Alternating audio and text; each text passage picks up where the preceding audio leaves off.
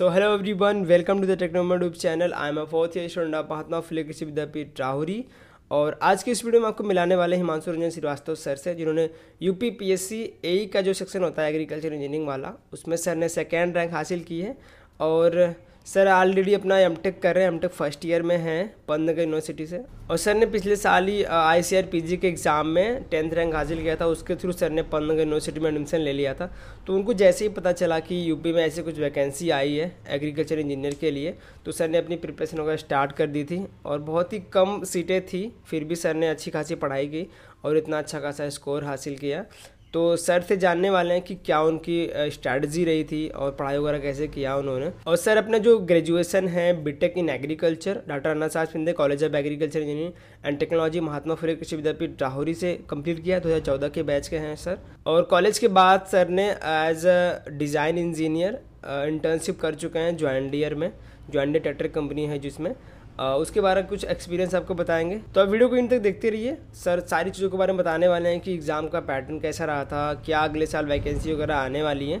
क्योंकि जो agriculture engineering का ये, जो यूपी में वैकेंसी आई थी, ये तीन चार साल बाद आई थी। तो ऐसी वैकेंसी आने वाली है, इसके बारे में भी कुछ बताने वाले हैं। और एक रिक्वेस्ट था आपसे, अगर आप नए हैं तो प्लीज़ चैनल को सब्सक्राइब कर लीजिए और बेल आइकन दबा दीजिए, ताकि अगर फ्यूचर में कोई और वीडियो पब्लिश करें तो आपको नोटिफिकेशन चली जाए। ठीक है?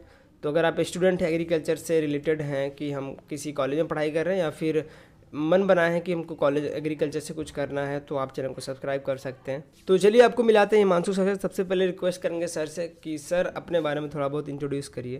Thank you Vimal for calling me on your channel so my name is Himanshu Ranjan Srivastava मैंने M P K B Rahuri से 2014 से 18 में अपना बीटेक किया है एग्रीकल्चर इंजीनियरिंग में। उसके बाद मैंने कुछ टाइम के लिए आर एन डी डिपार्टमेंट में जॉन्डियर के साथ काम किया था। Then I came to know about this notification of UPPSC A examination. Yes. ये नोटिफिकेशन 2013 के बाद अब के दिसंबर 2019 में आया था hmm. तो ये नोटिफिकेशन मेनली ये नोटिफिकेशन एग्रीकल्चर इंजीनियरिंग सेक्शन के लिए एक आप कह सकते हैं कि वरदान की तरह है hmm. क्योंकि एग्रीकल्चर इंजीनियरिंग के आप जानते हैं वैसे भी जॉब की काफ़ी मारा मारी है मीन्स hmm. आपको स्ट्रीम में अगर अपनी काफ़ी इंटरेस्ट है तो मैं कहूँगा ये आप लोग के लिए काफ़ी अच्छी अपॉर्चुनिटी है हम्म। क्योंकि अदर एग्ज़ाम्स लाइक एआरएस वगैरह हो गया तो इस साल तो जैसे आप देख सकते हैं कि हाँ, हाँ. इन्होंने एम को अलाउ किया है नहीं तो अभी पीएचडी कंपलसरी होने वाली है तो to stay connected with your technical skills ये हम्म। मुझे मेरे हिसाब से सबसे अच्छी एग्ज़ाम्स है तो ये एग्ज़ाम मेनली क्या होती है मैं आपको पहले ये बताना चाहूँगा ये स्टेट इंजीनियरिंग सर्विसेज़ की एग्ज़ाम है इसमें civil mechanical electrical as well agriculture engineering के बच्चों को अलाउ किया जाता है। इस साल की जो वैकेंसी आई थी उसमें तीन डिपार्टमेंट में जगह निकली थी। हम्म, हम्म। पहला था एग्रीकल्चर सर्विसेज़ डिपार्टमेंट उसमें ट्वेल्व हम्म, जगह थी बारह जगह थी। उसके दूसरा डिपार्टमेंट था माइनर इरीगेशन का उसमें नौ जगह थी। और तीसरा डिपार्टमेंट था वो भूमि संरक्षण अधिकारी की मीन्स वैकेंसी आई थी। उसमें क्या रहता है आपको civil engineering as well as agriculture engineering दोनों के लिए वो कॉमन रहता है। लेकिन उसके लिए क्या होता है कि कट ऑफ़ बनता है। हम्म, चलो हम्म। जो उसके टॉप स्कोरर्स होंगे उसके हिसाब से एक सीट पे हम्म। दो लोग को क्वालिफाई करते हैं। तो इस बार इन्होंने 78 लोगों को इंटरव्यू के लिए क्वालिफाई किया रिटर्न एग्ज़ाम के बाद के लिए बाद में मतलब इंटरव्यू के लिए। तो ये हो गया इस एग्ज़ाम के बारे में। अब इसके में कैसा इसका पैटर्न रहता है क्या होता है हाँ, कैसे होता है ये आपके लिए काफ़ी जानना ज़रूरी है। जी सर जी ये एग्ज़ाम पहले जो होता था उसमें क्या था कि नेगेटिव मार्किंग नहीं थी। हम्म। और इसका पैटर्न बिल्कुल जैसे यूपी यूपीएससी का आई का एग्ज़ाम होता है उसी की तरह होता था। हम्म। लेकिन इस साल इन्होंने क्या किया कि जैसे कि रिज़ल्ट वगैरह जल्दी आते रहे। पिछली हम्म। बार 2013 में जिनका नोटिफिकेशन आया था और 2019 में इन्होंने क्या किया था कि पूरी वैकेंसी फुल की थी इंटरव्यू वगैरह रिज़ल्ट क्या सितंबर या अक्टूबर में ज्वाइनिंग लोगों की कराई थी। इस बार क्या हुआ 19 के दिसंबर में इसका नोटिफिकेशन आया।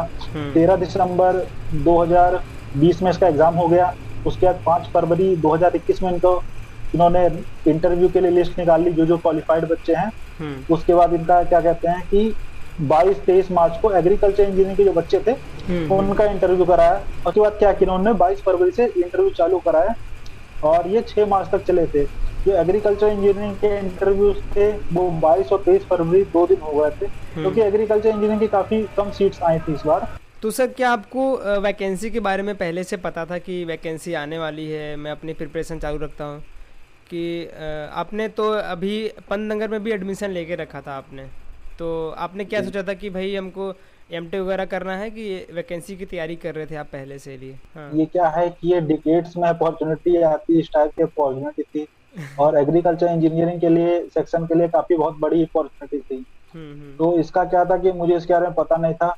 ये मेरे फ्रेंड है सौरभ करके उसके उसके थ्रू मुझे पता चला अच्छा, अच्छा। तो उसने मुझे बताया कि ऐसी करके वैकेंसी आती है मैं पढ़ा हुआ हूँ महाराष्ट्र में तो वहाँ पे एग्री एमपीएससी करके एग्ज़ाम होता था हम्म। और यहाँ पे ये स्टेट सर्विस का एग्ज़ाम होता तो इसके बारे में मुझे ज़्यादा अंदाज़ा नहीं था लेकिन जहाँ मुझे पता चला तो इसकी मैंने तैयारी वगैरह शुरू कर दी तो इसके बारे में अच्छा। काफ़ी बच्चों को नहीं पता होता है तो मैं चाहूँगा कि और से और लोग जाने और कंपटीशन इसका अच्छे से मतलब बच्चे आगे बढ़ पाए हम्म। और सर ये एग्ज़ाम का जो पैटर्न होता है कैसे मार्किंग सिस्टम वगैरह रहता है इस एग्ज़ाम का और कौन कौन से सब्जेक्ट ज़्यादा पूछे जाते हैं क्वेश्चन उसके बारे में थोड़ा बता दीजिए। अच्छा तो इसका जो एग्ज़ाम का पैटर्न होता है पहले तो बताया कि इसका एग्ज़ाम अलग तरीके का होता था इस बार उन्होंने टोटली चेंज कर दिया है। अच्छा, इसलिए जैसे कि जल्दी से रिज़ल्ट आए जल्दी से ज्वाइनिंग वगैरह करा सके हम्म, हम्म। तो इस बार उन्होंने क्या किया एक दिन में आपके दो पेपर होते हैं प्री वाले उन्होंने सिस्टम हटा दिया है। तो ये यूपीपीएससी एग्ज़ाम आपका कराता है। पहला जो पेपर होगा उसमें 125 क्वेश्चंस होंगे। 25 क्वेश्चंस आपके हिंदी के होंगे 100 क्वेश्चंस आपके टेक्निकल पार्ट वन के होंगे। और सेकंड पेपर होगा उसमें 25 आपके जीएस के क्वेश्चंस होंगे और 100 क्वेश्चन टेक्निकल टू के होंगे। टेक्निकल वन में जो रहता है एग्रीकल्चर इंजीनियरिंग का उसमें मेनली फार्म पावर और आपका फ़ूड प्रोसेस इंजीनियरिंग का पूछते हैं। अच्छा। जो पेपर टू होता है तो उसमें जीएस के अलावा जो टेक्निकल टू होता है हम्म। तो उसमें रहेगा आपका रिन्यूएबल एनर्जी का कुछ पार्ट पूछते हैं तो बिल्डिंग मटेरियल वगैरह पूछते हैं। हम्म। और जो मेन होता है आपका सॉयल वाटर कंजर्वेशन इंजीनियरिंग का पूछते तो इरिगेशन एंड ड्रेनेज इंजीनियरिंग का पूछते हैं। और जो इसका जो मेन आपने जैसे पूछा कि फोकस किस पे करना चाहिए हम्म। कि वो पेपर वन इस बार आया था तो वो बेसिक मीडियम लेवल का आता है। लेकिन जो पेपर टू होता है उसका लेवल काफ़ी अच्छा होता है। तो आप अगर पेपर टू का जो पार्ट है अगर आपने अच्छे से तैयार कर रखा है और पेपर वन का आपको थोड़ा मीडियम भी है तो मेरे हिसाब से आप आसानी से क्वालिफाई कर सकते हैं। और जो आपकी सर एग्रीकल्चर इंजीनियरिंग की जो पढ़ाई थी सर बीटेक की तो उसका जो क्या आपको फ़ायदा मिला? वहाँ से आपको ज़्यादा बेनिफिट हुआ था कि नहीं डिग्री से आपके? सब्जेक्ट से रिलेटेड हाँ तो ये क्या रहता है? यूजी लेवल का एग्ज़ाम रहता है इसकी एलिजिबिलिटी होती है आपकी अंडर ग्रेजुएट आप बीटेक होने चाहिए। हाँ हाँ। तो यूजी में हम जो पढ़ते हैं वही सब पूरा पूछा जाता है। अच्छा, तो जो अच्छा। बच्चे अभी देख रहे होंगे वीडियो और यूजी में अपनी हैं सेकेंड ईयर थर्ड ईयर में फाइनल ईयर में और कुछ ऐसा टारगेट कर रहे हैं तो उनको मैं ये कहना चाहूँगा कि अपनी कॉन्सेप्ट को ज़्यादा से ज़्यादा क्लियर करते हुए चले। क्योंकि मैं ये कहूँगा कि मेरे टीचर्स ने जो पढ़ाया तो बेसिकली मैंने भी अपने यूजी में पूरा कॉन्सेप्ट क्लियरिंग पे अपना टारगेट किया था और वो मुझे फ़ायदा दिया। जो आप यूजी में पढ़ते हैं, उसी से सब आता है। बस वो है कि वो एक क्वेश्चन को पूछने का उनका ढंग अलग होता है। लेकिन अगर आपको कॉन्सेप्ट क्लियर है और अगर आप ज़्यादा से ज़्यादा क्वेश्चन प्रैक्टिस करेंगे तो ये काफ़ी सरल आपको पेपर जाता है। हम्म। और सर, ये पूछना चाहता हूँ मैं कि ये जो एग्ज़ाम हुआ था आपका यूपीपीएससी का ए का जो एग्ज़ाम हुआ था, किसी और एग्ज़ाम के सिमिलरिटी में आप बता सकते आपने आईसीआर का एग्ज़ाम दे रखा है तो क्या उससे कंपेयर हम्म, में हम्म। कैसा रहता है आपका ये एग्ज़ाम आईसीआर पीजी का मैंने भी एग्ज़ाम इसके साथ ही भर दिया था मैंने कहा था अगर ये नहीं होता तो M better option with it तो आईसीआर एग्ज़ाम के और इसके सिलेबस में अबाउट सिक्सटी परसेंट आपको सिमिलरिटी मिल जाएगी मीन कॉमन रहता है हम्म, हम्म। लेकिन इसका जो वो रहता है आपको लेवल मैं कहूँगा वो आईसीआर हम्म। से थोड़ा ऊपर रहता है हाँ। अगर आप दस में उसे रैंकिंग करेंगे तो अगर आईसीआर छह है तो ये आठ रहेगा और गेट दस है। इस हिसाब का इसका रहेगा। पूरे आपको न्यूमेरिकल भी नहीं पूछते हैं कि आप इसे गेट से पूरा बोल दो उस तरीके का है। ना ही पूरा थ्योरेटिकल पूछते मीन थोड़ा कंसेप्चुअल थोड़ा फैक्चुअल और थोड़ा न्यूमेरिकल उस टाइप का आपका ये एग्ज़ाम रहता है। तो कुछ स्ट्रेटजी बताना चाहेंगे सर अपने पढ़ाई कैसे किस ढंग से की नोट्स वगैरह कैसे बनाया आपने इसके लिए? देखो स्ट्रेटजी है आपको कोई भी एग्ज़ाम क्लियर करना हो सबकी स्ट्रेटजी कॉमन होती है। हम्म। वो आपकी रहती है पहले कि आप अपने पेपर्स वगैरह पुराने देखें समझने की कोशिश करें कि कैसे आता है क्या है इसका सिलेबस हम्म। क्या है। सबसे पहला तो आपका सिलेबस ही हो गया कि क्या है।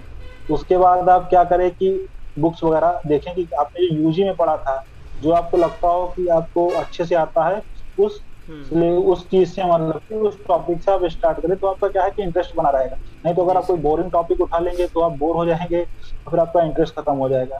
तो एक इंटरेस्ट बनाने के लिए अपना टॉपिक चूज़ करें इंटरेस्टिंग वाला। तो उसके बाद जो भी सिलेबस है उसके हिसाब से आप बुक्स से पढ़िए। किसी और के नोट्स से पढ़ना वो सब सही नहीं है। तो नोट्स आप अपने साथ ही बनाते रहें। जैसे कि आप कोई भी पढ़ रहे हैं जैसे इरिगेशन वगैरह पढ़ रहे हैं तो उसके लिए ए एम माइकल होती है। तो ए एम माइकल से आप पढ़ रहे हैं चैप्टर वाइज से पंप्स वगैरह आपने पढ़ा तो उसे पढ़ लिया उसे पढ़ने के बाद आप उसके नोट्स वगैरह अपने बनाना चाहते हैं वो अपने हम्म। उसके लिए है कि आपको जो सही रहेगा बाद में रिवाइज वगैरह करने के लिए। तो इसलिए नोट्स वगैरह भी ज़रूरत हो जाते हैं। दूसरों के नोट्स के ज़्यादा चक्कर में ना पड़े। जितना बुक से पढ़ेंगे उतना अच्छा होगा। और सॉयल वाटर के लिए जैसे कि आर सुरेश हो गई उसके बच्चे रेफर करते हैं घनश्याम दास हो गई और प्रिंसिपल्स ऑफ़ एग्रीकल्चर इंजीनियरिंग हो गई ए एम माइकल टी ओझा की। वो काफ़ी अच्छी बुक्स हैं। हम्म। और फार्म मशीनरी के लिए एस सी जैन वगैरह हो गई ये बुक्स काफ़ी सही रहती हैं। बुक से पढ़ने के बाद आपको क्या करना है कि मेरी जो स्ट्रेटेजी थी कि क्वेश्चन प्रैक्टिस करने जितने से जितने ज़्यादा हो सके। कि आप क्योंकि इसके तो क्वेश्चन मीन्स आपको पेपर एक दो साल के मिल पाएँगे मतलब लास्ट ईयर के क्योंकि ये कभी कभार ही पेपर मतलब बहुत ही सालों में एक बार होता है। तो ये हम फॉर्चुनेट थे कि हमें मौका मिला इसे देने के लिए। तो इसके जो क्वेश्चंस वगैरह हैं प्रैक्टिस करने के लिए आपके पास एग्रीकल्चर इंजीनियरिंग से जो क्वेश्चन होते थे जेआरएफ के हो गए हम्म। और बाकी आपके अदर यूनिवर्सिटीज के एंट्रेंस के हो गए एग्री एमपीएससी के हो गए हाँ। उड़ीसा के डबल ए के आते हैं असिस्टेंट एग्रीकल्चर इंजीनियरिंग के उसके क्वेश्चन पेपर्स हो गए टीएनपीएससी हम्म। ए के हो गए तो उस तरह से आप अलग अलग जगह के आपको मिल जाएँगे उसका कलेक्शन बना के उसे सॉल्व कर सकते हैं इससे क्या होगा जितनी आप वेराइटी सॉल्व करेंगे उस तरीके से आपका दिमाग काम करेगा तो आप हर तरीके के क्वेश्चन के लिए पहले प्रिपेयर हो जाएँगे। और एक टाइमिंग जो रहती है उसका आपको ध्यान रखना है कि आप क्वेश्चन पेपर कितना मतलब कि वहाँ पे मानो वहाँ पे आपको ढाई घंटा मिलेगा तो यहाँ आप दो घंटे पेपर सॉल्व कर पा रहे हैं कि नहीं कर पा रहे हैं? क्योंकि वहाँ पे आप अंडर प्रेशर होंगे तो ढाई घंटा भी आपको कम पड़ सकता है। तो हिसाब से आप तैयारी आपको पहले ही करनी चाहिए। और सर हम ये जानना चाहते हैं कि जो ये आप ज्वाइनिंग अभी लेने लेने वाले हैं अभी ट्रेनिंग वगैरह होगा आपका तो इसके बाद क्या जॉब जॉब रोल रहता है और क्या इसके पोस्ट की पोजीशन वगैरह रहती है इसके बारे में बता दीजिए job role means different departments में डिफरेंट टाइप का आपका रोल रहेगा हाँ, हाँ. तो जैसे कि माइनर इरिगेशन में होता है कि आपको सब डिविजनल ऑफिसर बनाया जाता है तो वहाँ पे जितना भी माइनर इरिगेशन का काम होता है बोरवेल्स वगैरह बनवाने हैं जो सरकारी काम होता है वो सब करवाना होता है हम्म। भूमि संरक्षण अधिकारी का इसी तरह काम होता है कि वहाँ पे सॉइल रिक्लेमेशन का काम हो गया बाकी वाटर कंजर्वेशन का हो गया उस टाइप का काम करवाते हैं एग्रीकल्चर डिपार्टमेंट का भी इसी तरह एग्रीकल्चर में जो इंजीनियरिंग सेक्शन का काम होता है हाँ। वो असिस्टेंट इंजीनियर पूरा देखता है कि मतलब किसी तहसील का हो गया कि कहीं का डिवीज़न सब डिवीज़न का हो गया तो वो सब उसका देखना रहता है इसमें जो आपको मतलब की पोस्ट मिलेगी वो एक आप गजेटेड हाँ। ऑफिसर होंगे हाँ, हाँ। तो ये स्टेट में मतलब कि आपको स्टेट इंजीनियरिंग से जो मिलता है वो सबसे बड़ा आपकी इंजीनियरिंग की जो आप एज ए करियर शुरू कर रहे हो सबसे बड़ी आपकी जॉब होगी हम्म, इसके बाद हम्म। आपके प्रमोशंस वगैरह होते रहते हैं उससे आप आगे चले जाएँगे हम्म। तो ये गेस्टेड ऑफिसर की आपको एक पोस्ट मिलती है इसका ग्रेड पे चौवन सौ का होता है जो कि आपका जितने भी एसडीएम हो गए डीएसपी हो गया इन सबका इतना लेवल रहता है उसी मतलब बराबर आपका लेवल रहेगा हम्म। तो ये काफ़ी अच्छी आपको चैलेंजिंग जॉब मिलती है और आप मतलब काफ़ी अपने जो स्किल्स वगैरह है उसका आगे यूज़ भी कर सकते हैं और सर ये इस एग्ज़ाम को लेकर कुछ आपको आ, कोई प्रोडिक्शन दे सकते हैं कि वैकेंसी वगैरह क्या आने वाली हैं आगे फ्यूचर में? बहुत ही जल्द 2021 में इस साल और 2020 22 में। देखिए अभी तक का जो मतलब रहा है कि जब ये ज्वाइनिंग करवा देते हैं हाँ, उसके हाँ. बाद वैकेंसी वगैरह आ जाती है। पहले तो काफ़ी टाइम लगता था। इस बार काफ़ी अच्छी तरीके से इन्होंने मेंटेन किया यूपीपीएससी ने। और हम्म। जहाँ तक ज्वाइनिंग भी जल्द देंगे उसके बाद नोटिफिकेशन आने की उम्मीद तो लग रही है लोगों में काफ़ी हम्म। चर्चा है। अब देखते हैं कि क्या होता है कब तक आती है वैकेंसी लेकिन इसका आप श्योर रहिए अगर आप तैयारी कर रहे हैं हम्म। तो आप अच्छे से तैयारी करिए अपनी बुक्स वगैरह उसमें पढ़ते रहिए। और जल्द ही वैकेंसी आएगी यहाँ तक बात चल रही है। श्योरिटी हम नहीं कर सकते हैं लेकिन आएगी। So thank you so much sir Himanshu sir आप हमारे साथ जुड़े और अपना एक्सपीरियंस आपने शेयर किया हमारे साथ। तो वैसे जो वैकेंसी है तो वेट तो कर रहे हैं बहुत सारे स्टूडेंट जो यूपी के हैं ऑलरेडी एग्रीकल्चर में पढ़ाई कर रहे हैं। तो सर ये लास्ट क्वेश्चन था ये ये जो वैकेंसी है सर ये जो अदर इंजीनियरिंग के ब्रांच होते हैं एग्रीकल्चर में बीएससी वाले हॉर्टी वाले ये सब भी फिल कर सकते हैं फॉर्म को? नहीं नहीं स्टेट इंजीनियरिंग सर्विसेज़ का एग्ज़ाम होता है। हाँ. इसमें सिर्फ़ आपके इंजीनियरिंग सेक्शन के जो होते हैं। असिस्टेंट इंजीनियर की पोस्ट है तो जो हाँ एग्रीकल्चर इंजीनियर के सिविल इंजीनियर और मैकेनिकल इलेक्ट्रिकल पहले बताया ये सब इंजीनियरिंग के लिए होती है। और इसमें ये है कि अगर आप अदर स्टेट का कोई वो नहीं रहता है कोटा वगैरह की आप अदर अच्छा। स्टेट से या फिर यूपी का है तो ये सबके लिए हाँ। ऑल इंडिया कोई भी भर सकते हैं इसको है। इसमें किसी प्रकार का कोटा नहीं होता है। तो इंटरव्यू तक में आपकी आइडेंटिटी आपकी हिडन रहेगी। अच्छा अच्छा। आपको उससे कोई लेना देना नहीं मतलब ओपन टू ऑल होता है। हम्म, तो अगर आप अदर स्टेट के में तो ये मत सोचिए कि वैकेंसी आई आप नहीं भर सकते हैं। या फिर कुछ पार्शियलिटी चलती है। लोगों के मन में कंफ्यूजन होता है कि ये सब होगा ऐसा कुछ नहीं है। पूरा अनबायस्ड सिस्टम है काफ़ी अच्छे से सब हम्म। कुछ होता है स्मूथली होता है। तो आप बस मेहनत करिए आपको सफलता मिले। सो थैंक यू मानसू सर आपने सारी चीज़ें बहुत अच्छे से बताई हैं। आई होप जो लोग भी एस्पिरेंट होंगे उनको काफ़ी हेल्पफुल होगा इस वीडियो के थ्रू तो थैंक यू सो मच और बहुत बहुत बधाई आपको सेकेंड रैंक लाने के लिए इस पोस्ट में. तो thank you very much sir thank you Vimal आशा करता हूँ कि मेरी ये वीडियो बाकी बच्चों के काम आएगी। And best of luck to all the aspirants और विमल के चैनल को देखते रहिए। वो उसी तरह अच्छी अच्छी वीडियो लाता है आपके लिए। ये एग्रीकल्चर इंजीनियरिंग को बढ़ावा दे रहा है। तो इसके लिए मैं थैंक्स कहना चाहूँगा। इसी तरह हेल्प करते रहो बच्चों की। बाकी एग्रीकल्चर इंजीनियर्स की। जैसे कि वो आगे आ सके। तो best of luck everyone thank you sir thank you sir thank you so much.